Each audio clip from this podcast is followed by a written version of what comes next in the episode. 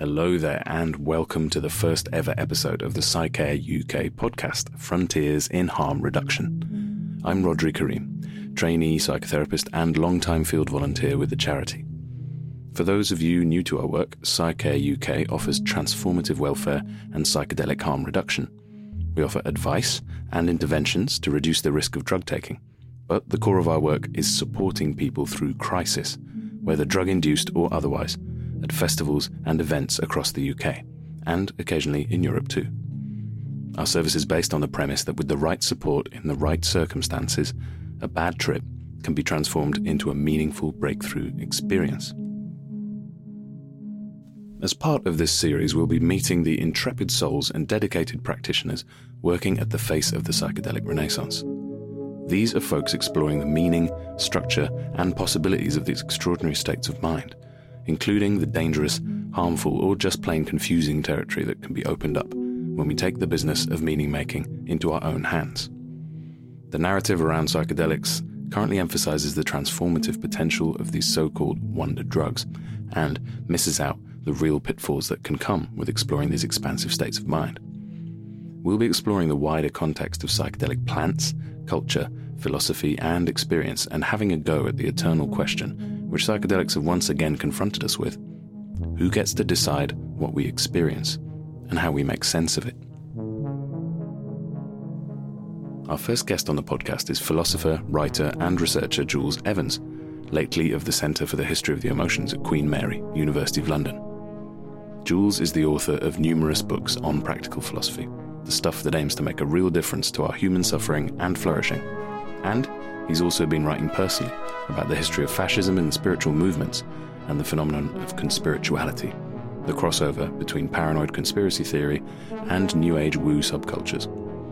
His current project is the Challenging Psychedelic Experiences Survey, which will be feeding into a research project to map out the emerging discipline of psychedelic integration, namely, how do we reconcile our psychedelic experiences with the everyday?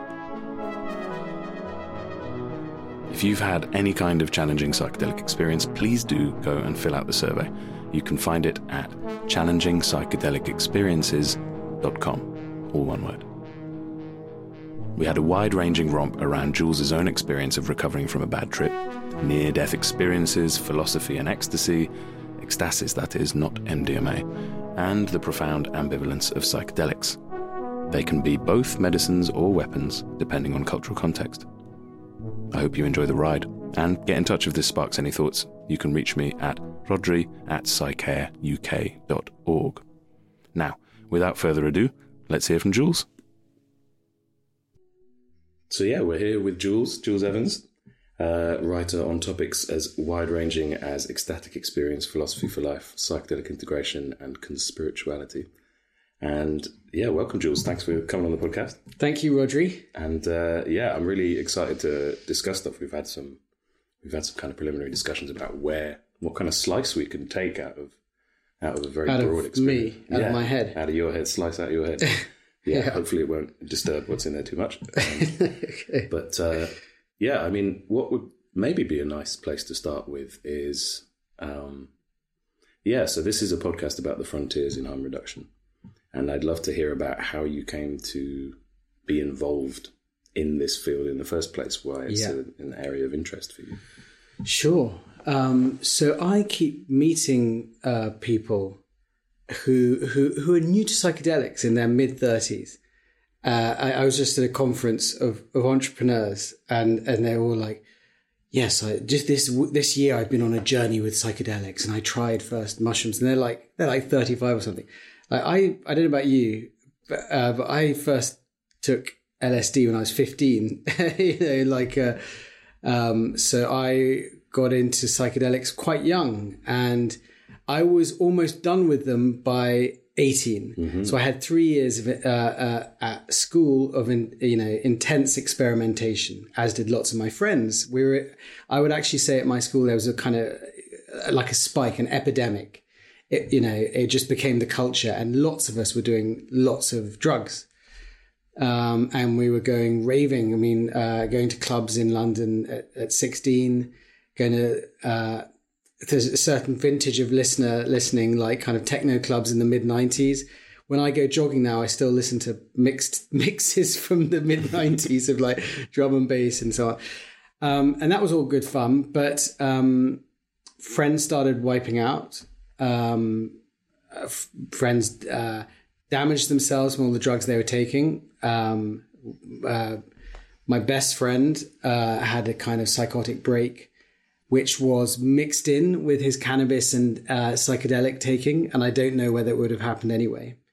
But um, thirty years on, he's still in the kind of Uh, underworld, as it were, of, of, of kind of paranoid schizophrenia. Mm. Um, other friends, yeah, ha- had m- major psychological problems. Some died, some went to prison.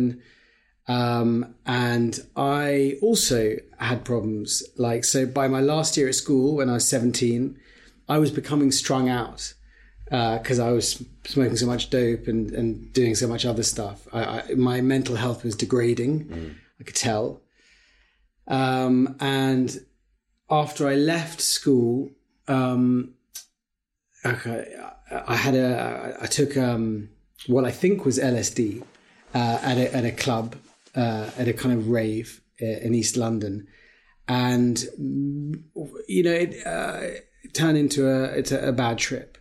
And I, I was with people I didn't know very well. So I was ticking the boxes for how not to do psychedelics. Wasn't sure what I had taken.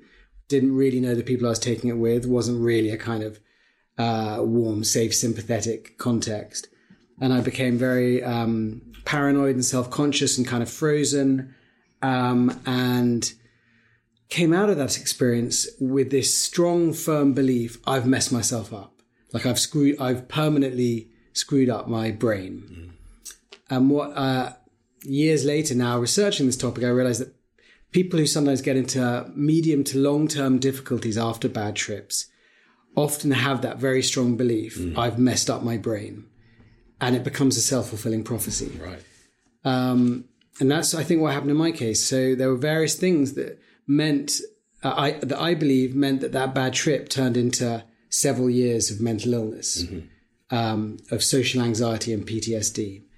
Uh, first of all, I didn't talk to anyone about it because uh, I, I, I was I, I was in a culture of, you know, stigma around mental illness. Mm. So I didn't tell my, my parents. I was still living with my parents, you know, eighteen years old. Didn't even tell my friends, um, and just kind of hid it, uh, buried it. Uh, so that made it much more likely that it was going to kind of turn into like unresolved trauma. Mm-hmm. Um I suppose that was the main thing, really, and just not not seeking help. And then when I did finally seek help at university, um, about uh, two years later, I went to see one psychiatrist. He um, he said, "This is just normal adolescent problems. You know, just deal with it. Here's some beta blockers."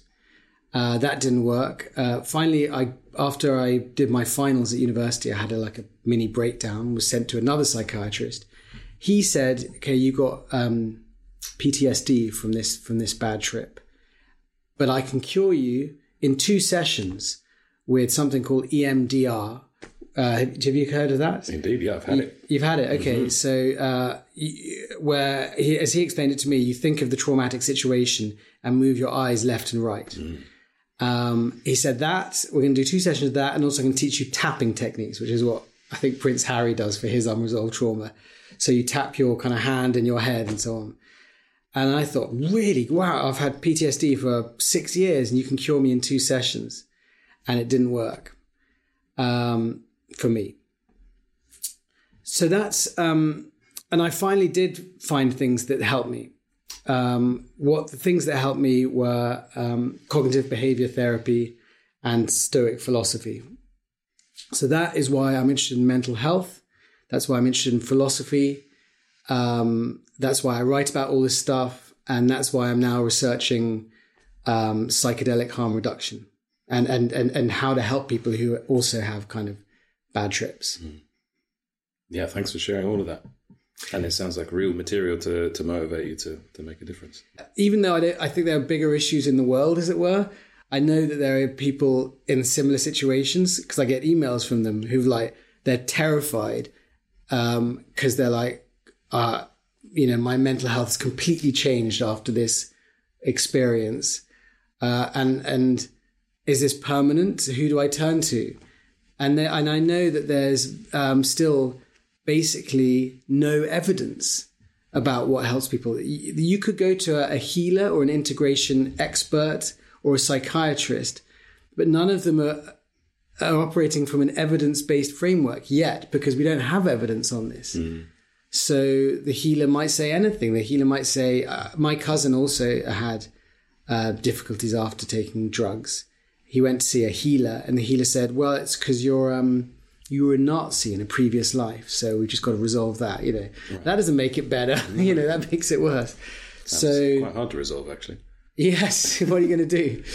Um, so, um, so that's, you know, so, so I'm, I'm, you know, I just, re- you know, remember how miserable I was and how frightened. And I'm noticing, and not to veer into my therapist persona here, but yeah. something that feels kind of interesting to talk about here is the sort of mm. finality of that experience and yeah. the sense of com- the conviction yeah. and also the sense of hiding, the sense of being yes. alone with. Yeah. And what I, I suppose, yeah, I'm interested how, like, what you're exploring now, how that kind of counteracts those qualities. Yes. Finality, aloneness, overwhelmedness. Yes. Well, so first of all, the hiding. I mean, that's that's definitely true. I had nightmares at that time of um, kind of classic Jungian nightmares of um, being chased by a kind of monster outcast figure. Mm. So it was like the kind of dis- the, the parts of me I dissociated were returning in a kind of vengeful form, and I was like, oh, they're threatening me and I've got to be on the run.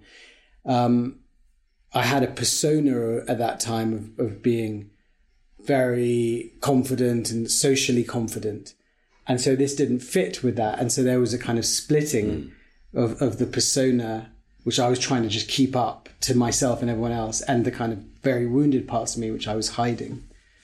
Um, yeah, so there was definitely a kind of hide and seek game. I think it's so different, like to, to people now, where young people, like, they disclose their their their diagnoses on their, like, you know, TikTok profiles and stuff, and that's the, like, the first thing people say. Mm. But it's not. It was not like that uh, thirty years ago. People didn't even really talk about depression or anxiety, mm. let alone now, where there's like, you know, I'm uh, I'm bipolar and I'm this and I'm that, you know. So, um, so that was definitely, and, you know, the first time I, I, I talked about it to some of my closest friends was um, in about, well, I, I did, a, I was, I can't remember. Oh, yes, I'll tell you what happened. Um, I interviewed, um, I started to write about this. I started to write about mental health. I'd been a business journalist for ten years mm. in Russia and in various places. Mm-hmm. And I thought, you know, what I really care about is mental health and philosophy. And I went to do an interview um, with the guy who'd invented cognitive behavior therapy, Albert Ellis. Yeah. Uh, and I started to write about how C B T had helped me. And I was interviewed by, The Observer asked if they could interview me. They had a column on mental health, and they interviewed me about having social anxiety. And and they, they published it with the headline, "The Man Who Is Terrified of Social Contact," which is like a real B-movie kind of uh, title. Quite monstrous, isn't it? Yeah, and I was like, fucking hell, now, now, this, now this is public. Um, and then I started to write about it more. Um So that's how I dealt with that, is I I just started to talk about it more. And, you know, that's... But I think I only really started talking about it from a position of I've kind of, to some extent, got better. You know, okay. when I was to some extent out of it. I think it it, it would have been much harder to talk about in it, you know, because mm-hmm. I was so frightened. Like, yeah. I'm not going to get out of this. Mm-hmm. And I've kind of blown it. But... And that's the quality of that state. And I suppose it's interesting in the sense that it's the quality of that state to hide it. It's the quality of that state to keep it to yourself, to not, to avoid. Mm. P T S D in its nature is about really avoiding the stimuli that cause it. Yeah. So it's the sort of, uh, I'm trying to think of the right turn of phrase here, but, you know, it's, yeah. it would, it would be kind of against the nature of trauma itself to, yeah. if it were to some, if it were to be something that could be spontaneously healed from the inside. Yes. And so it makes me think a little bit about context, social context, and I'm wondering yeah. if and if finding those things out there in the world, like you say, where's where does the Stoic philosophy come into it? Because Albert yeah. Ellis was also massively into Sto- Stoicism. Yeah. yeah. So Stoicism did help me. Um, Sto- Stoicism and C B T are very good, I think, for anxiety disorders. I mean, they helped some people anyway, and they definitely helped me. And I, you know, I had social anxiety. That's how, that's what happened during my bad trip. And that's how it then continued. I got kind of stuck in that pattern. Mm. Um, and Stoicism helped me for that because it teaches you to focus on what you can control and to accept what you can't. Uh, and um, not to put too much value or emphasis on things outside of your control, which include things like status and reputation. Stoicism says if you fixate on things out of your control, like your public reputation, and put all of your self-esteem on that, then you are going to be the slave of fortune. You're never going to have a kind of stable self. It will rise and fall on every fickle person's reaction to you. Mm-hmm. So the antidote for that kind of paranoia is to focus on what is in your control, your own beliefs. Like, I can choose to accept myself even if other people don't. So that was just, that was really helpful. And also the basic idea that um, emotions are not really created by the world out there. They're created by your own perspective. So when you're the slave of social anxiety, you're constantly just reacting to triggers. And, and, but, and, and it's a revelation to realize, oh, I'm doing this to myself. It's not the mean, cruel world that's causing me suffering. It's myself. It's my own beliefs, the way I'm interpreting certain, you know, external stimuli, and the massive emphasis I'm putting on other people accepting me. And when you have that kind of uh, epiphany of realizing, oh, I'm doing it to myself, you can you can choose not to do it to yourself. So that was, I mean, that I think that's a basic step actually in recovering from mental illness. A lot of the time is like, oh, I'm doing this to myself. This is to some extent in my control. Um. So, so, you know, so Stoicism really helped me in, in, in that respect. And I, and I, I then, like, my first book was, was about the revival of Greek philosophies. That was ten years ago. And I, I organized the first gathering of Stoics for two thousand years. There were ten of us in, in, you know, San Diego. And then Stoicism got bigger and bigger, and we organized Stoicons, they're called, like, with hundreds of people and thousands of people. And it's now become like Bitcoin and polyamory, like, you know, big deal, you're a Stoic, you know, uh, so what? But, uh, and I, and I guess, um, after having promoted it and written about it and researched it for a few years, I re- recognized the limits of Stoicism as, as a kind of, uh, way of life. Like, it was, um, to me, uh, it was, it was too, it had the potential to be too individualistic and too mm. rationalistic. And it missed the importance of connections, relations, love, surrender, ecstatic experiences. So um, that's what I explored in, in my second book, The Art of Losing Control, which was about uh, how we find ecstatic experiences and when they're, when are they good for us and when are they bad for us. Mm, that's a very interesting topic, and certainly one that's relevant to psychedelic culture, which is all about the creating the conditions for ecstatic experience. And yeah, I'm really glad that you mentioned the sort of risk of individualism there with Stoicism, because yeah. what? Because as we're talking, it seems like there's an experience of splitting, as you say. There's an unbearable mm. experience that causes us to a bad trip, causes us to exile certain parts of ourselves. Mm. Or there's something overwhelming and terrible that happens, and that the opposite of that kind of disintegration would be integration, mm. and.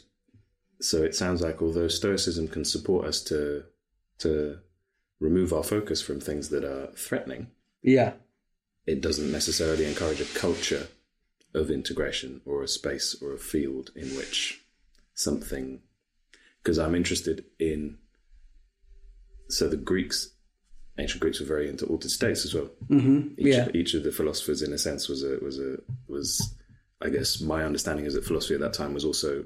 something like what a transformative group kind of process mm-hmm. would mm-hmm. look like. You'd have, there was a cultic aspect to it as well. Yeah. And that philosophers were offering something genuinely new in terms of the way we related to the world, and that there was an experiential component to that. So yeah, does that that's right. Tie yes. into all the stuff you. Yeah, thinking? I mean that's exactly right. I mean, I, I, I the last chapter of, of my of my book on Greek philosophy said like ancient Greek culture wasn't just about rationality. There, there were all these cults uh, around Athens, which the which the um, philosophers were going to. Uh, the, the the Eleusinian Mysteries, which is you know maybe may have been a psychedelic ceremony. I'm persuaded by the evidence, which existed for two thousand five hundred years, and, and every philosopher you can name was an initiate there. And Cicero, who did more to bring Greek philosophy to the to the kind of the rest of the world than anyone else, said of all the gifts of ancient Greece, the Eleusinian Mysteries is the greatest, so greater than philosophy. Um, so I was like, we can miss that out in our very rationalist, skeptical culture, that there were these two sides to ancient Greek culture, the rational and the ecstatic. And that's really the question that most fascinates me, uh, you know, all the way through my, my research, is how to balance the rational and the ecstatic, mm. um, how to, these different parts of our psyche, how, how to keep them in balance, how they can talk to each other, um, work with each other, even though they're quite different.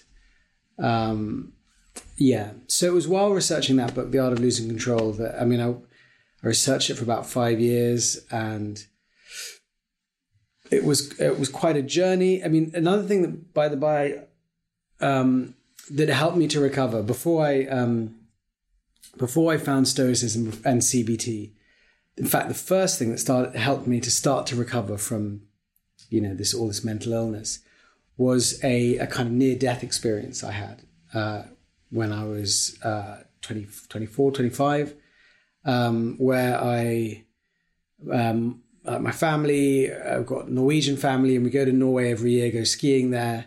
And uh, th- this particular year, I think it was two thousand one, um, I fell off a mountain and I fell about thirty feet and had a kind of typical white light, new age cliche type experience of being immersed in a white light and feeling filled with love and feeling that um, there was something in me that was kind of okay and unbreakable. Um, and why that's important if you have P T S D is you feel broken at a deep level. Mm-hmm. You feel like your yourself is broken. And so that and that near-death experience, maybe like psychedelics, was helpful because it was like, you know, it's just your everyday ego, which has some dents in it, but that's not all of you. There's something kind of, there's this deeper transcendent part of you, which can't be harmed. So, you know, that was the, I mentioned this because it's not really that helpful to most people because what are you going to do? Jump off a mountain. But I mention it because it's, it was one of the reasons why I was interested in ecstatic experiences. Because I was, I was like, well, I wasn't just helped by Stoicism. I was helped by this ecstatic experience. So I wanted to know what was that? What does it mean? And how can I um, connect deeper to it? And I tried to answer those questions um, for several years. And I don't think I succeeded, to be honest. Like, uh, I don't know what it means. And I'm not sure how to get that experience again, mm. you know. But at least I tried, you know, I wrote a book about it. And if nothing else, I think, I hope that that book in a tiny, tiny way, uh, w- would shift our culture's attitude to this kind of experience. Uh, particularly British culture, I think, is still um, quite suspicious of and hostile to ecstatic experiences. Certainly when that book came out and I was doing talks about it in like Hay Festival or something, often the audience was quite uncomfortable, you know, about talking about mystical experiences. Mm. Um So, yeah, I mean, I guess I, even though I failed to know what exactly that th- those that experience means or what I was connecting to, uh, and even though I failed to ever have an experience like that again, even though I've done you know psychedelics again since then, mm-hmm. um, I, I do think I made the case of like, look, these experiences are often healthy, uh, and these are the ways you can find them. But I also made the point in that book these ecstatic experiences aren't always healthy, that they can be um, bewildering, terrifying, dangerous. Mm. So I'm trying to help my culture to have, uh, our culture to have a balanced attitude, a mature attitude to ecstatic experiences. Not completely averse and, and hostile to them, not fixated on them and obsessed by them, uh, um, n- not naive in our relation to them, but to improve our kind of ecstatic literacy. Mm-hmm. I think that's a really great way of putting it, a really good point. Mm. And I really like the word mature, and it's not one that gets uh, yeah. maybe a huge amount of uh, support from the psychedelic culture as it is. And I'm reminded a bit of what Carl Jung says about psychedelics and his opinion about them, which is that they are dangerous and to be avoided. And that the... Uh, I could get the quote up, but I'm going to try and paraphrase uh, Carl, which is that you can get enough of the collective unconscious, you can get enough of the field of human you know, possibility and ecstasis through your dreams, through your imaginings, through what happens in the therapeutic process, uh, and to chase after too much of these experiences, um, in a sense, creates... His point is that when we see things, at that point, we make a conscious decision either to ignore them or to make something of them. Mm. Before we have seen them, we can be innocent in our in our unknowing of the mm. collective unconscious. But once we see, we have a moral obligation to do something with it and do something about it, because uh, because we're either consciously ignoring mm. or consciously moving towards something. So it's an interesting wow. way of yeah. thinking about stuff. He says essentially like, okay, well, don't open Pandora's box unless you're willing to take responsibility for what you find in there. Mm-hmm. So I'm wondering a little bit about what that means in terms of yeah, the culture, the context, mm. um, what maturity, because I'm, I'm moved by how your experience when you were in your teens was meant to be positive and turned out negative, was an mm. ecstatic experience in which you started to feel isolated and start mm. to feel overwhelmed. And then you fall off a mountain and have a positive experience. And so... interested in the way in which something that was quite life-threatening actually seemed to have qualities of safety and belonging and all of that to it. Yes. And so... Uh, yeah, yeah. There's, yeah, I think that's right. Um, I don't know what to say about it. I mean, it was so... It was so odd, um, but it was it was definitely... I, I'm. It was definitely the best experience of my life. Um, and yes, it was, it was this amazing feeling of, of liberation. I don't mean from, I mean, from the, the prison that I had made. Mm. Uh, and I, you know, I was, yeah. I was in this white light, cause I know that I came out of it and my uncle skied up and I heard him say, "Oh my God," cause I was, I, you know, was a bloody kind of mess. Um, so I know roughly that I was in that white light for about, um, probably about a minute. Mm. Um, and in that time, I wasn't really conscious of my body. Mm. Um, and I didn't, and I just, I remember I got this very strong uh, insight that, you know, what was causing my suffering was my beliefs. It wasn't that I'd just, you know, um, permanently damaged my brain or my, or myself. Mm. Um, yeah. And that, that I was, and that I was fine. And, and, you know, if you've had like serious mental illness for kind of six years and then you're kind of, you get this reset. I mean, it's just, you know, it's just amazing. Uh, and by the by, so I was so high after that experience. I was so like, felt so in love with the world and kind of, you know, reconnected to the world and, you know, um, not paranoid and defensive anymore. However, you know, that high did wear off mm-hmm. and the anxiety and depression habits came back. And that was really why I turned to C B T and Stoicism, because I realized I needed a systematic way to train my mm. habits. Um, Which sounds like taking responsibility and sounds like maybe yeah. one way of looking at maturity. And yeah, yeah, yeah. And, and, and then, it, you know, it took years. I mean, uh, it, it actually took years to get better mm-hmm. uh, and to build my kind of confidence back up, um, I would say, you know, ten years. And I, you know, and it took a long time. I mean, I didn't really have a relationship in my twenties. Like, I wasn't capable of it, you mm-hmm. know. And in a way, that's why I had to move beyond Stoicism, because Stoicism is all about uh, being independent, but it doesn't teach you interdependence. It doesn't teach you to depend on others. Yeah. And, you know, that's what I tried to learn in my kind of thirties and forties, basically. Mm. Yeah. So in that sense, it sounds like what's going on here is a huge process of learning, uh, of straying into areas of human experience. Yeah. Uh, that are out of the ordinary, if we could use that for whatever the hell mm. that phrase means, or like certainly things that you maybe didn't expect, mm. certainly things that maybe in your environment you didn't have the touchstones or the or the coordinates to make sense of without trying to find them yeah. first. Yeah. Or maybe even having to make them up for yourself. Yeah. And there's a sense of going into a very overwhelmed space, and then a sense of going into a very surrendered space, very controlled yeah. space, very surrendered space. And then suddenly there's this, you know, as you say, like when you talk about then turning to C B T and turning to Stoicism and mm. uh, then going beyond those things, it's the sound of somebody growing. Yeah.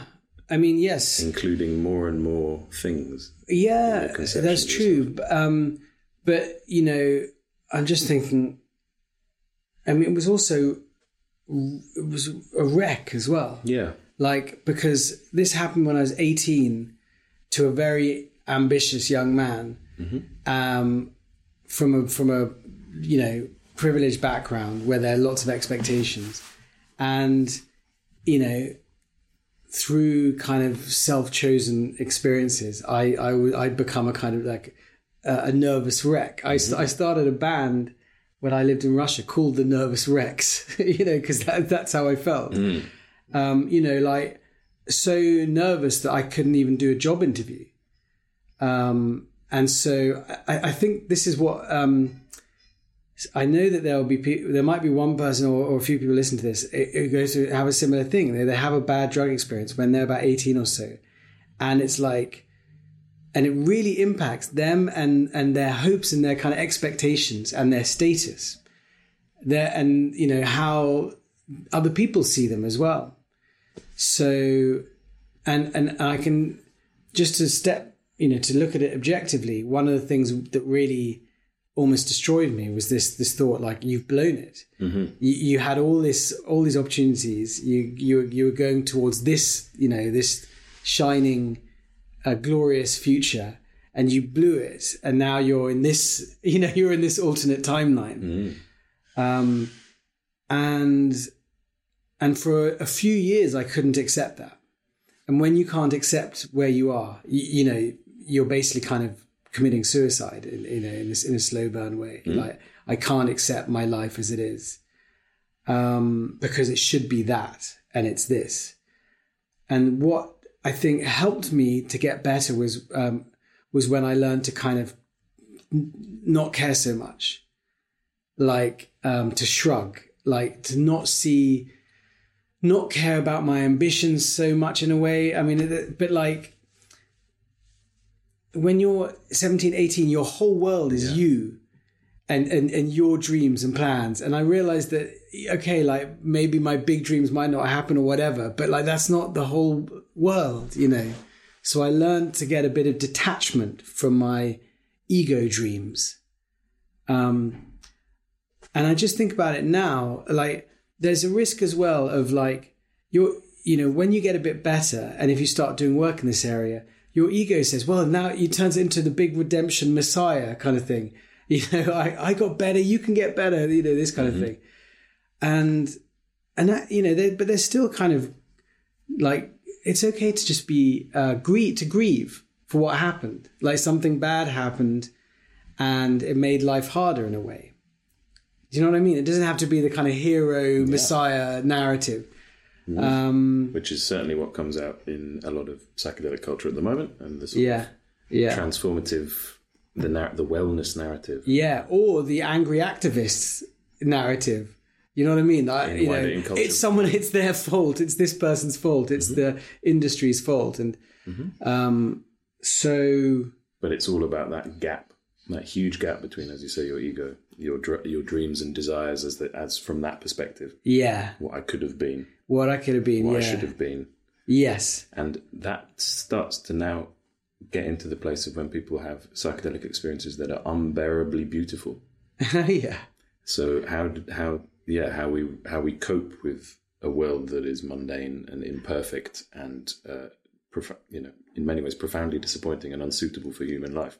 Yes. Versus the beatific vision that we might encounter in the ecstatic or psychedelic state. And I'm thinking particularly of people who have truly breakthrough experiences mm. uh, and with D M T or ayahuasca, and then might struggle with the extraordinarily... different, the huge gap. Yes. Yeah. So I submitted a paper with another researcher called um, Anna Lute um, Katchus. I might have mispronounced her surname. I really need to learn to pronounce that surname properly to get it nailed. Um, and uh, so Anna Lute, she, you can write in and let us know. That'll be. Yeah, she's a researcher at the University of Sydney, and she wrote a great book about difficult meditation experiences. Uh, which again are often marginalised, not really talked about in in um, Buddhist and Hindu yeah. culture. And she and I, uh, well, she's she's been doing her PhD, uh, doing interviews with people after mushroom retreats uh, at Synthesis in Holland. And she found that something like um, a third of her participants, um, a third or a quarter of her, of the, of the interviewees. Uh, without really her seeking to find out about this, volunteered that, that they found the days after their experience challenging. So we, we thought we'd write a paper on this kind of, you know, post-experience integration challenges. Um, and, and, and one of them was, um, was kind of a homesickness, uh, like for the experience, like this, or this feeling of um, post-ecstatic blues, we call it. Um, And which is kind of what you're you're you're talking about as well. Mm. Uh, it's just the um, the the the come down from, from an experience that's intensely beautiful, and then and then uh, life is mundane, and that's hard, and and, and that can lead to um, this is something that uh, Mark uh, Aishala at I- ICEERS, uh, who wrote this fantastic book, Psychedelic Integration. Uh, he talks about people having repeated experiences without integration because they're kind of trying to stay up there, mm. um, and they're they're doing the um, the spiritual uh, merry-go-round of uh, you know experience, you know try this experience and then that experience and then that retreat and then this uh, you know flotation tank and then this uh, Vipassana retreat and then this Tony Robbins seminar, mm-hmm. and in a way. What you're on the run from there is, is sometimes boringness and mundanity and and and uh, and just, you know, the ordinary. Um, so I think that's true. And, and and like since my book on ecstatic experiences came out in twenty seventeen, I then wrote a uh, a book about ayahuasca tourism in twenty eighteen. But for the last four years, I haven't sought any kind of ecstatic experience um, because, you know, I'm just trying to. I don't know. Yeah. Anyway, I'm actually been bouncing around the world like a digital nomad, so I've probably been running away in other ways. But uh, yeah, I just you know I I don't feel the urge to have any kind of ecstatic experience at the moment. Like life, life's enough. Mm-hmm. Boring life's enough. Yeah. Mm. And learning to cope with mundanity, I think, is quite, yeah, quite but, extraordinary. But you know, as I was speaking to you, Roger, I thought, well, you know. Let's face it, I've barely stayed in one place for like a month, so mm. we always find ways to kind of to run around. But yeah, you're right. So there are these kinds of uh, challenges, and I, I and I've now I started writing about psychedelics again in The Art of Losing Control. Um, so that I went to Breaking Convention in twenty fifteen, and first was aware of this psychedelic renaissance and found it fascinating. Um. And I guess I've been writing about it since then. Uh, but I was aware that the kind of difficult experiences that I had are not very researched. Um, and so I started to uh, think about that and write about it. And um, I had a, I, I tried psychedelics again, first time in twenty years in twenty eighteen. And uh, surprise, surprise, had a kind of messy experience because some of the trauma from when I was eighteen came back up. And I mm. got in a, I went to an ayahuasca retreat. And I, um, in the days afterwards, not during the retreat, afterwards again, I got into a very dissociated state where I thought I was in a dream or in the afterlife. And, you know, mm-hmm. luckily came back to England and my friends, you know, looked out for me for a few days and then I was fine. But that got me interested in kind of messy spiritual experiences, quasi-psychotic spiritual experiences. Mm.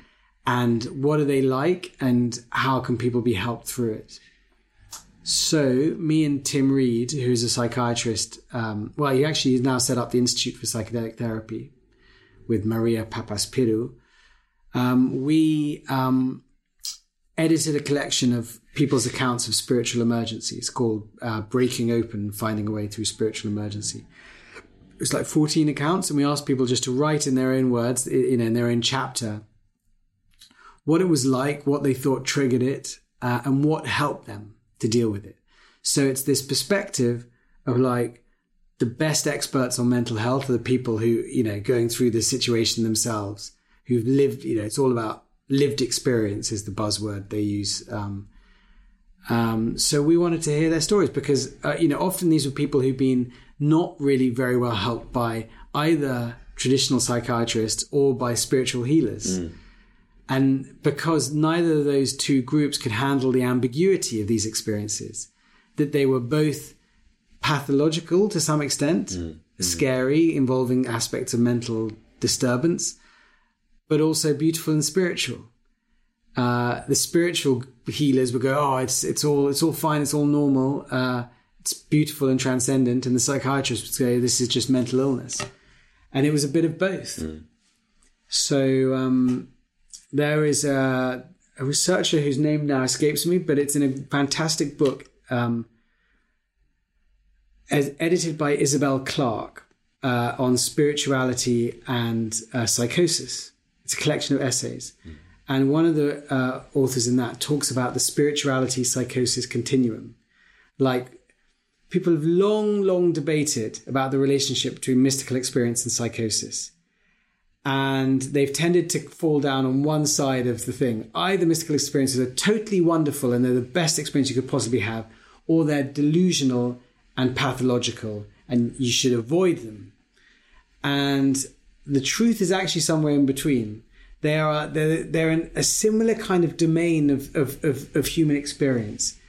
Um, spiritual experiences can sometimes shade into psychotic. That's why prophets... and saints can be very odd people. Mm.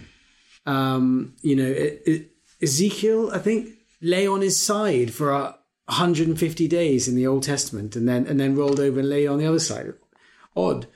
Um, and there's many examples of that. And um, people who have s- psychotic experience, there's often something quite spiritual and beautiful to that to them. There's something meaningful to them about mm. it, um, which is why sometimes they resist... their diagnosis and resist having medication. So um, I think as a culture, we need to kind of handle the ambiguity, the ambivalence of this domain of experience, uh, rather than trying to, uh, you know, collapse it into either totally wonderful experiences or, or totally rotten experiences. Mm. Um, if we can handle the ambiguity and our ambivalence of these experiences, that, that can... Uh, equip people better to navigate them mm. and to see that experiences like I went through, they do have their meaningful side. They do have their beautiful side, but they also have their painful side. And, you know, we can learn to come to terms with them and learn to kind of, you know, steer our mind through them. Mm. Yeah. So that kind of mature, balanced attitude, not too attached, not too averse, yeah. Equanimity. And speaking of equanimity, what you're talking about really reminded me of, of Buddhist kind of ideas. Again, it's like mm.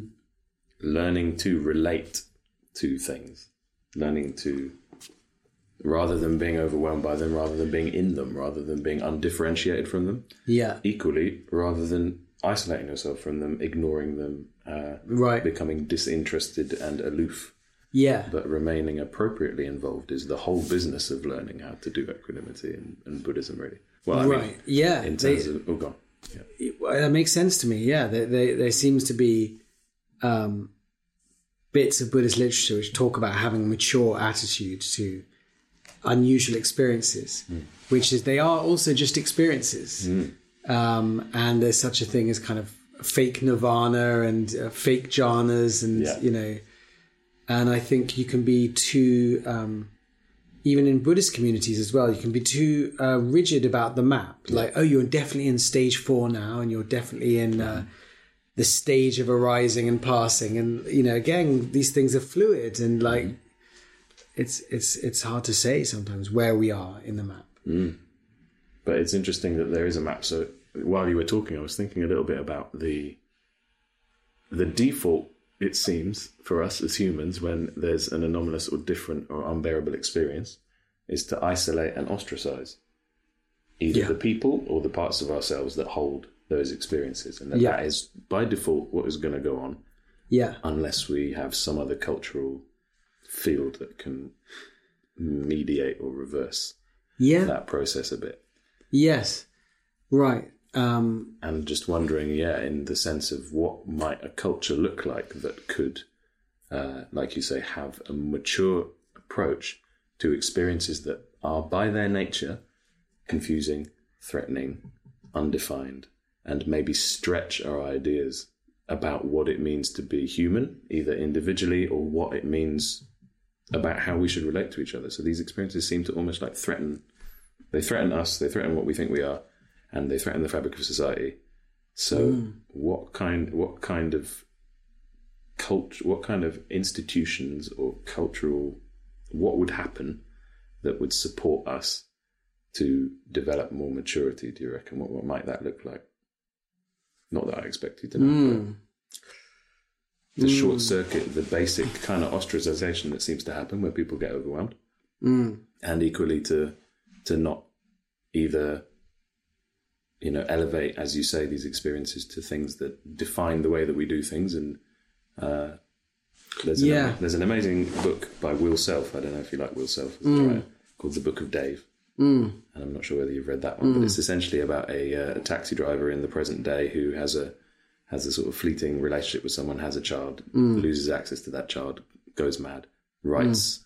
writes a very polemic and intense kind of thing in a in their journal, gets it professionally printed and bound, buries it in the back garden of that person.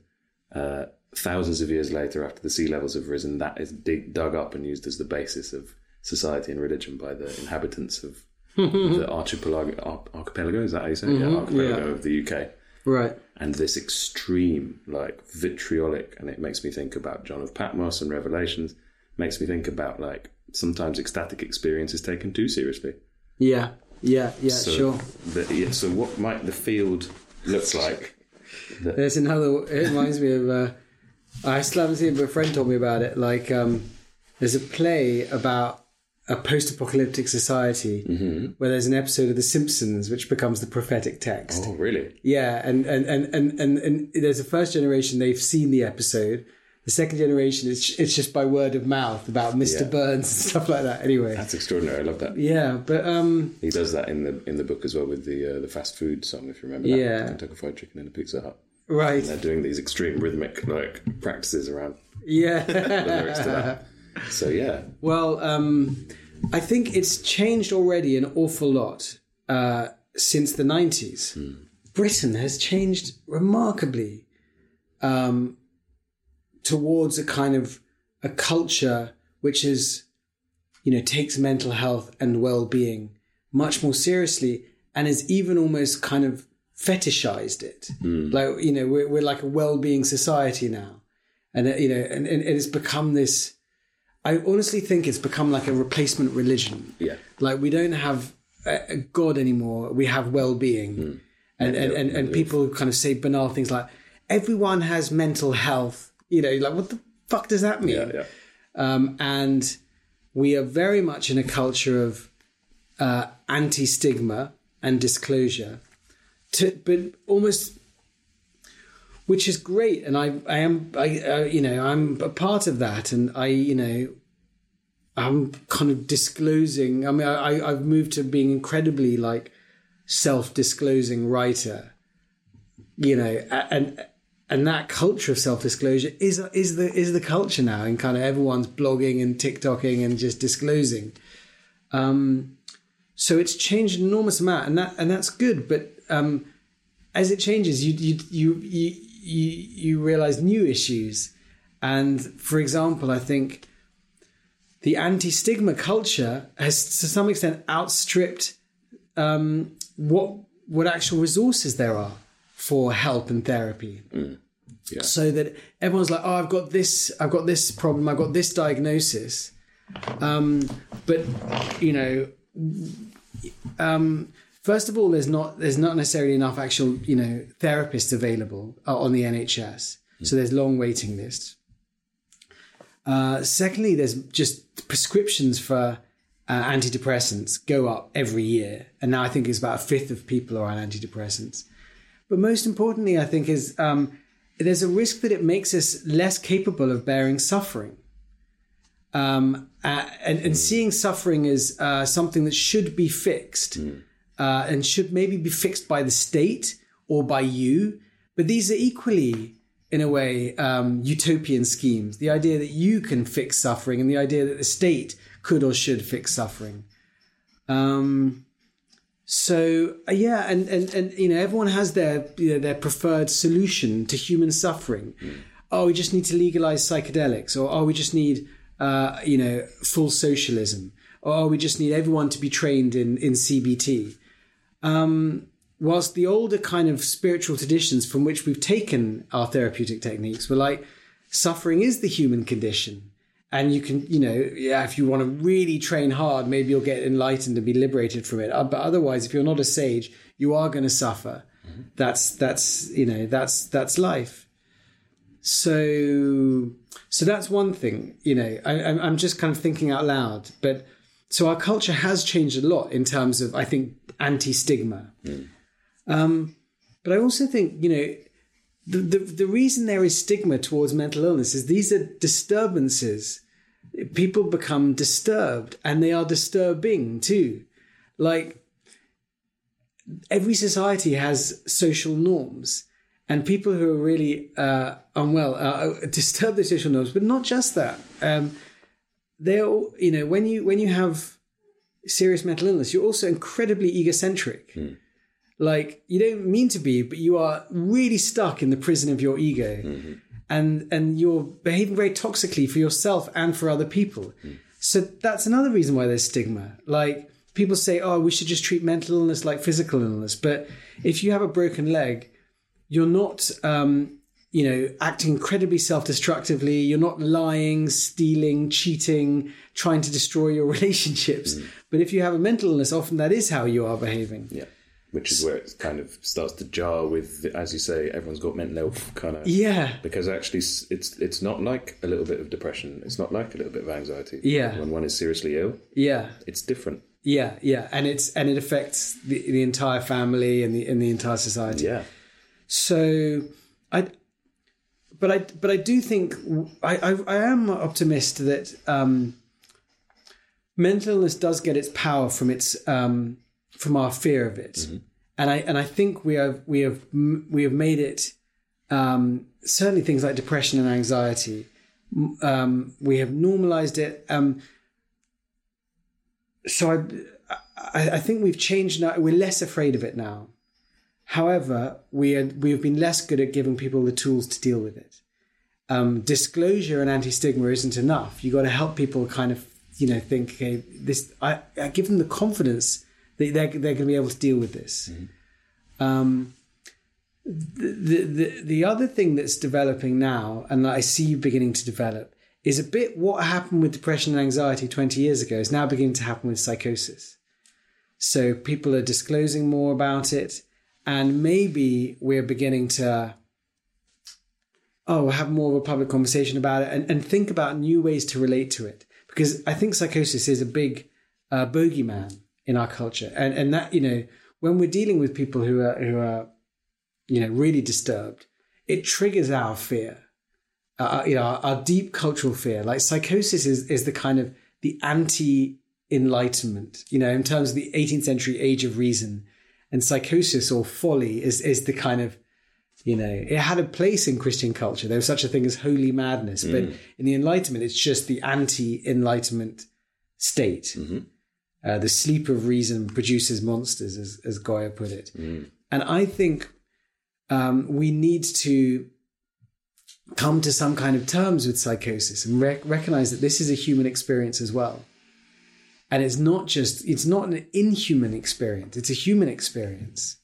It's a place the mind goes to, and it's a place the mind can come back from. And I wonder if psychedelic research will help us think about psychosis in a different way, if people are more used to going to unusual places. And I wonder if the kind of work that Cy Shaw does and so on, like um, when people are having bad trips, they're in temporary psychotic state. Mm-hmm. And I think sitters are learning to work with people in those states.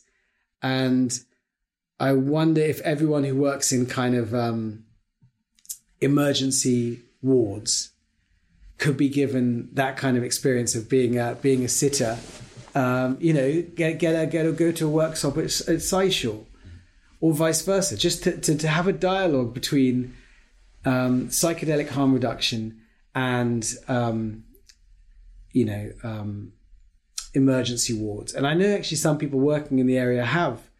So Tim Reed, who, who set up the Institute for Psychedelic Therapy, he used to uh, work on a kind of emergency ward, of a, a, a psychiatric ward of a, of a, of a big hospital.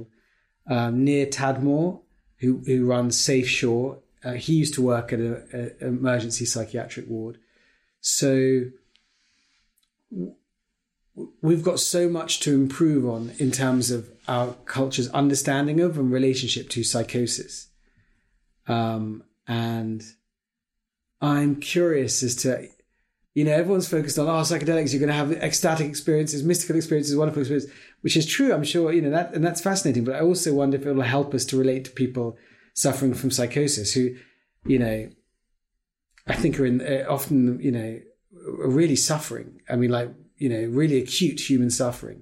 And so if we can help to um, help them feel less alone and, and just banished from, from mainstream society, that would be amazing.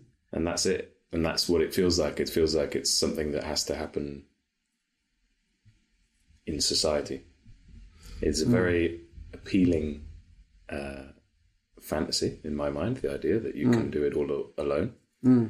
and by yourself, and it's also the greatest uh, challenge to the whole thing, uh, and it's this, like you say, where this natural process of ostracism that is our basic way of dealing with suffering mm. it seems yes comes in automatically. And it's about uh, improving our ability as a society to acknowledge and maybe decide to bear suffering. And that's where yeah. things start to get into the kind of religious territory mm. in my mind. And so something, for instance, that makes me, that interests me, is that in, a, in for instance, in ayahuasca culture, mm. and particularly in the cultures that surround the kind of ayahuasca tourist uh, mm. vibe, there is a sort of fetishiz- fetishization of dissociation. Mm-hmm. And there's a fetishization of really intense, grueling, unpleasant bodily experiences whereby you defeat the body mm-hmm. and transcend the body and mm. break the body. Mm-hmm. And so there's a sense of a desire to become tougher, uh, which, of course, I can imagine emerges out of the, the context that ayahuasca emerges out of. It's, it's a jungle medicine. You've got to be tough. So in terms of what psychedelic integration looks like in...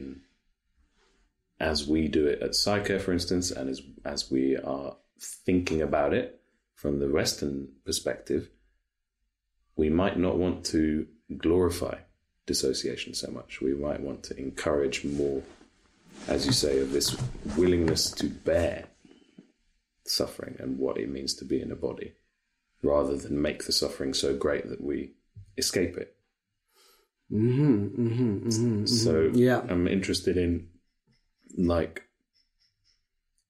where you see So like what might, it, so for me, I can't escape the fact that it looks like religion in the sense that as a, so I'm a practicing Vajrayana Buddhist, like Tibetan Buddhist. Mm-hmm. And the point of a lot of that practice is that you can't separate samsara and nirvana. You can't separate cyclical suffering and being free of suffering, uh, in the sense that those two states are part of the same reality, and that true realization of a part of reality and not the other part. You know, you can't. Yeah. It's not really. Yeah, sure. It's not really the point. Right. And that something and someone is left out and left behind, and that's not part of what we are seeking to grow. I suppose, yeah, my question is just about is, uh, do we need a new religion? Will this turn into something religious? You know, I remember uh, I I was just reading Mark Aishala's book this month on psychedelic integration, and he said he was inspired partly where he went to a kind of Zen, the only, I think, Zen Buddhist place in India, a guy, a place called... Um, I can't remember the name of it now. Anyway, uh, it has a, a kind of the only Indian Zen master there, and I went there as well uh, in like twenty seventeen and twenty eighteen to the same place with the same master, and it was there that I we used to chant this this Zen chant about, you know, uh, without nirvana no samsara, without samsara no nirvana. This very body is the Buddha, you know. This very land is the Pure Lands.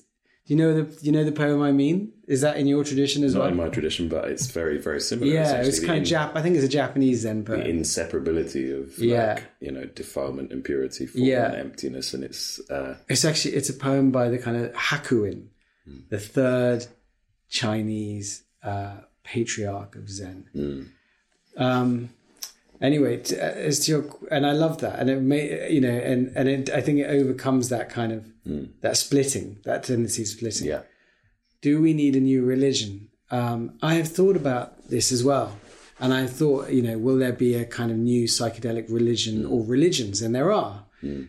Um, Do they conceive of themselves in that way? Can we conceive of stuff as religion? E- th- yes. Th- th- and there are, there are several. I mean, that's we're in a very fragment, fragmented spiritual um, landscape. Uh, Charles Taylor, the philosopher who wrote Secular Age, said that, you know, since the sixties, there's been um, a supernova of uh, options for transcendent experience. Uh, I, I, he called it a galloping pluralism on the spiritual plane.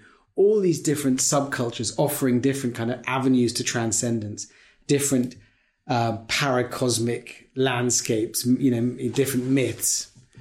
Um, so... Um, There's not one new psychedelic religion. There's there's mm. countless, mm. Uh, and um, which relates, I think, to something that you mentioned before. It sounds like that gives us, in a sense, a decision about what we want to become and how we want to shape human nature and what we think is important and not. Yeah, and it's a multiverse. Um, uh, I did a talk at Breaking Convention where I was saying, like, you're not just choosing your. Uh, place to do psychedelics, you're choosing your universe. Uh, am I going to this, uh, you know, self-optimized capitalist luxury retreat where it's all about becoming a hug, you know, self-optimized entrepreneur? Am I going to this plant, you know, shamanism uh, retreat or this uh, ancestral, you know, mm-hmm. so these these different frameworks are different metaphysical universes. Um, I'm also curious about how it's going to relate to Christianity, because I think we're we're we're less post-Christian than we think. Mm. Uh, in the sixties and seventies, there was there was a kind of secondary move from, from psychedelics to okay, so first of all to um, Buddhism and Hinduism, mm. and a lot of trippers, uh, you know, well, a lot of the most famous Western Buddhist teachers started off from psychedelics. Mm. Um, But there was also people who, who joined charismatic Christian movements, the Jesus freak uh, scene. So this was this was a big thing in in Western churches. They became kind of ecstatic, post-psychedelic. And then they, that was all covered up. Uh, the fact that churches like Vineyard uh, and, and, and, and through them places like H T B in London um, were inspired by hippies who who, who found Jesus on drugs. Mm. Um, so this is a covered up history, a, a chapter in the history of ecstatic Christianity. Um, but there were these this big wave of the Holy Spirit in Western churches in the seventies and eighties, and it was, you know, the spark of it was was psychedelic uh, to some extent. Um, so I'm curious about whether that will happen again. And I'm curious about the conversation between psychedelic communities and Christian communities, which barely happens at the moment, but it happens a little bit. You are beginning to see uh, psychedelic chaplains uh, being trained uh, in Christian traditions and Jewish traditions, Buddhist, humanist, uh, at places like Harvard Divinity School. Um, Uh, and you're beginning to see organizations set up on kind of psychedelic Christianity. Um, so, but it's, yeah, so so I, I, I'm keeping my eyes on that. Mm. Then you get some people saying, oh, we need to bring back the Eleusinian Mysteries. Um, so I'm personally, I'm, I used to really want one religion and one myth so that everyone was under the same sacred canopy, rather than under little, you know, umbrellas of a few thousand or, or just, you know, a few ten people or whatever. But now I, I think I accept that decentralized, rather, you know, fragmented um, situation. I think unless there's, a, you know, a major societal collapse, that's how it'll be. We're in this kind of stage of late antiquity mm. when there were lots of cults. Mm. Um, but who knows? I mean, like, who'd have predicted that Christianity would become the official religion of the Roman Empire? Um, so it's just, it's so hard to predict, Rhodri, like where the next thing will come from. Like, I, I imagine if you'd asked the, the Yuval Harari of, of the first century A D, he would have never predicted that Christianity would become the, mm. the kind of dominant religion. So I just can't tell what will emerge. I imagine what, what will emerge will have a very different relationship to nature and will, will I don't know. I mean, it, it, will, it will need to be something quite s- strong. Mm. I, here's, the, here's the two possibilities I see. Um, I see a kind of Dark Mountain type uh, neo-primitivism. Mm. Like, oh, we are we are sinful. Uh, you know, we, we've blown it with all our technology. The deep greens. The deep greens. Mm-hmm. And then I also see this kind of Promethean, extropian, yeah. transhumanists. Um, you know, let's leave Earth uh, and let's uh, and let's um, the singularity and all that. Exactly. You know, the the, the things, the big things that are going to change are A I and the kind of uh, we're going to create a super intelligent, super intelligent computers and um, genetic medicine mm. and genetic modification. And I feel like my culture, particularly in the U K, it's interesting, like spiritual culture. In the U S, it's it's particularly in California, it's much more that kind of Promethean, extropian, transhumanist. Mm-hmm. In the U K, it seems much more kind of deep green, Dark Mountain, mm-hmm. anti-vax, yeah. anti-genetically modified foods. Yeah. I, I'm personally more Californian, Promethean, extropian. Uh, so I'm I'm I'm pro-technology. Mm-hmm. Um But I think that, you know, like, obviously the two sides could, could do with a bit of each other. They could do with balancing each other out, like not fetishizing and, and, and worshipping before technology, but not, um, and having a respect for the power of nature, which is more, you know, that it knows how to do things better than we do often. Mm-hmm. Um, and for things like indigenous wisdom and practices, but not, not going back to the Dark Ages, like, mm-hmm. you know, seeing, seeing a place for... For, tech, for technology and seeing that the human story is is we're going forward. I think, you know what I mean. We're not we're not we're not yeah. we're not going to exist in homeostasis. I think we've always been uh, a species out of balance. You know, like tumbling forward, mm-hmm. um, and you know. So I, I I think there can be a yearning for a kind of static yeah. society, and I just think that's that's that's a that's a myth. We've never had that. We've never had a society in harmony. We've always been a kind of like just, you know, tumbling forward, I feel.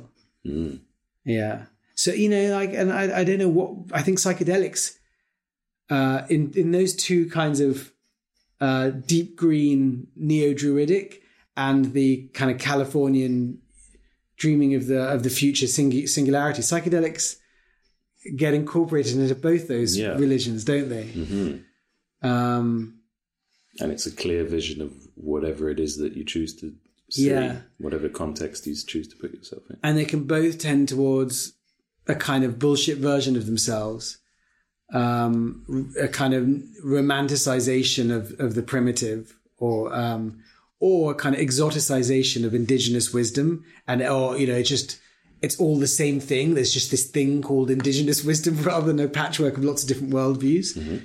or a fetishization of technology and of, you know, tech billionaires and all of that. Mm-hmm. And the power of will and the power of... Yeah. And the mythos of the self-made uh, Yeah, the, the Nietzschean self, yeah. yeah the, Gnost- uh, the Gnostic uh, rocket right off, yeah. right off the plane of suffering. Yes, yes, yes, yes. Yeah. We've been here before. It sounds yes. like we've made so many references yeah. to all these attempts from the past to yeah. make sense of these things.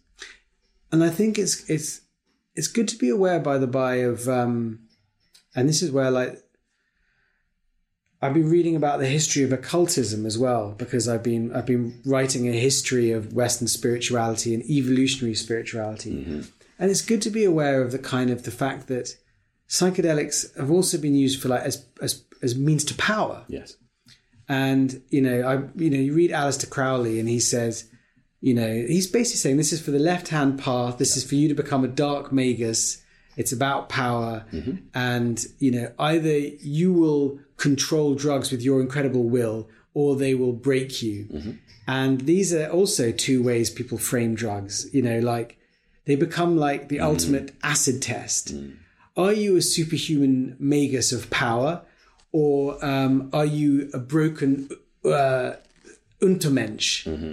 You know, um, and and I think again that's a very splitting thing. So, like, if you have a good trip, you come away going, "I am I am a Teutonic Übermensch," mm-hmm. uh, and if you have a bad trip, you're like, "Oh my god, I'm I'm a, I'm an Untermensch." I'm, a, I'm you know what I mean? Yeah, yeah. I'm a, I'm the, I'm the opposite. Mm-hmm. Um, and so again, having you know, being able to handle. Uh, Mature, maturely handle ambiguity and ambivalence mm. to avoid both the kind of super, Übermensch temptation and the uh, the Untermensch uh, kind of, you know, masochist trip or whatever. Mm.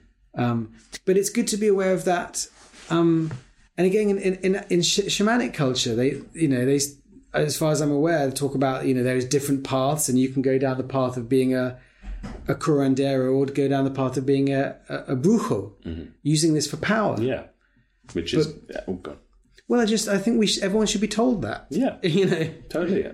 And this, in the history of ayahuasca use, for instance, like, as far as we understand it, really, we, there's only knowledge with, for instance, the Shipibo people of it being used for the last couple of centuries, max. Yeah. In that very small area.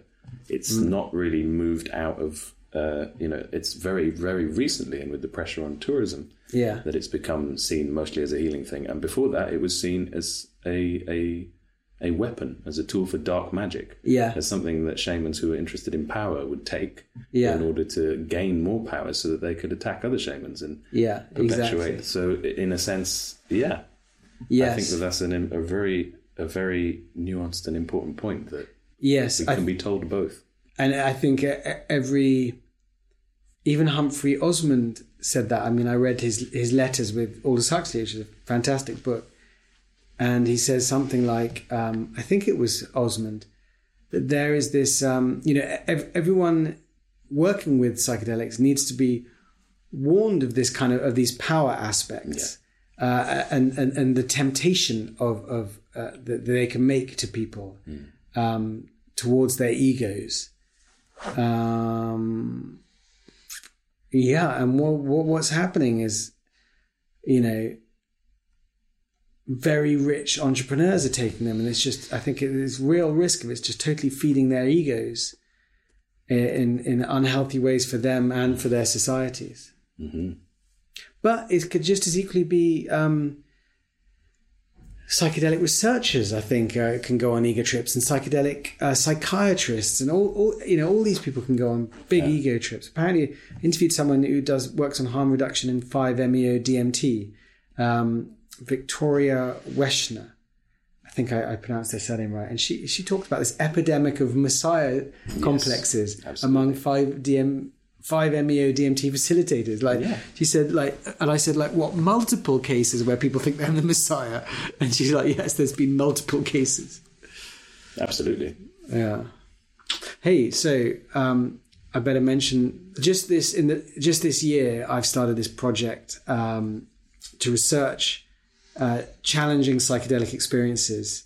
It's, and we have this website, challenging psychedelic experiences dot com, mm-hmm. and it's um, a study of difficult psychedelic experiences, as in where the difficulties last for longer than a day, beyond the trip itself, could be for a week, a month, a year, whatever. Um, and we want to know what those experiences are like, what kind of difficulties they can uh, can come up, and what helps people. So again, it's like uh, lived experience, pay, you know, focused on the, the, the individual as as as uh, we want to hear about their experience and what they found helpful. So we're doing a an online survey and then follow on interviews, face to face interviews with people, and that's a team with like it's about. eight people in the team, from like David Luke and Rosalind McAlpine and Ashley Murphy-Beener and Katrina Michelle and, and others. So we're doing that this year, yeah, which is a new thing for me as someone from the humanities, but I'm basically like, you know, it's me plus seven psychologists. So it's uh, so the hope is that we find out information about what these experiences are like, and then we can maybe begin to match different types of difficulties. Like, okay, these group of people all had panic attacks and social anxiety, and quite a few of them were helped, say they were helped by this kind of intervention. Or these kind of people all had dissociation, and they, you know, do you know what I mean? Do you know what I mean? Like matching certain clusters of problems with certain types of uh, intervention. Mm. So, yeah, that's what we're doing. And it'll be interesting because a lot of the examples that you've listed there are, I'm very aware that we're talking about a psychedelic experience and mm. then talking about very non-psychedelic means of mm. making sense of those, in a yeah. sense. Ones which bring in human agency and bring in our capacity for meaning making. Mm-hmm. Yeah. I mean, we're in dialogues with our um, our subconscious or our imagination or with the divine. And and it's it's it's it's not just that meaning is handed to you on these experiences. There is a kind of co-creation. Thank you very much, Jules. Probably a very good place to leave it on that uh, on that kind of note of uh, yeah, discovering the technologies of yes, making, making sense of these experiences. Thank you, Rhodri. Like, if anyone's listening to this and, and they'd like to take part in the survey, mm-hmm. I'd really appreciate that. If you've had a kind of difficult experience where the difficulties lasted for longer than a day, um, you can find the survey at challenging psychedelic experiences dot com. Um, You can, the book on spiritual emergencies, uh, which is not just about psychedelic spiritual emergencies, but often spontaneous or after a meditation retreat or that kind of thing. Mm-hmm. That's Breaking Open. Um, and we have a newsletter. It's a Substack, um, Ecstatic Integration. yeah. So they can, uh, they might want to subscribe to that as well. Mm. Yeah. All amazing resources for people seeking to make sense of their own lives and experiences and grow the their capacity for being human. Yeah, exactly. Sounds like a task for us all. But yeah, thank you, Jules. Really appreciate the thank conversation. Thank you, Rhodri. Nice to see you. Yeah, and see you again soon. Right, you heard the fella. You can head to challenging psychedelic experiences dot com if you'd like to contribute to that research. And if you have a psychedelic experience, challenging or otherwise, that you'd like to unpack and explore in the company of other voyagers and questioners and seekers in a supportive peer-led environment, we have our monthly Psychedelic Integration Circle, which is online, and you can find more information about that at psycare u k dot org and click on the link to integration. And that's it from me this time. Thank you to Jules, our most esteemed guest, and keep an eye out for the next episode. And coming down that pipeline, we've got so far a psychedelic psychoanalyst working politically to make sense of how we might legalise psilocybin in society. We've got a five M E O D M T researcher, that's toad venom, uh, psychedelic vertebrates, conservation and the politics of extremely intense experiences. um, and more. If you or you know, someone you know would like to be on the podcast who has something interesting to contribute to the discussion of psychedelic harm reduction and how we make sense of this truly extraordinary experience that we have unlocked and that the plant world gives us, then do feel free to get in touch. Again, my email is rodri at psycare u k dot org, R H O D R I at psycare u k dot org. Otherwise, I'll see you next time, or maybe you'll hear me next time. I guess that's the more appropriate thing to say. Thank you for listening, and happy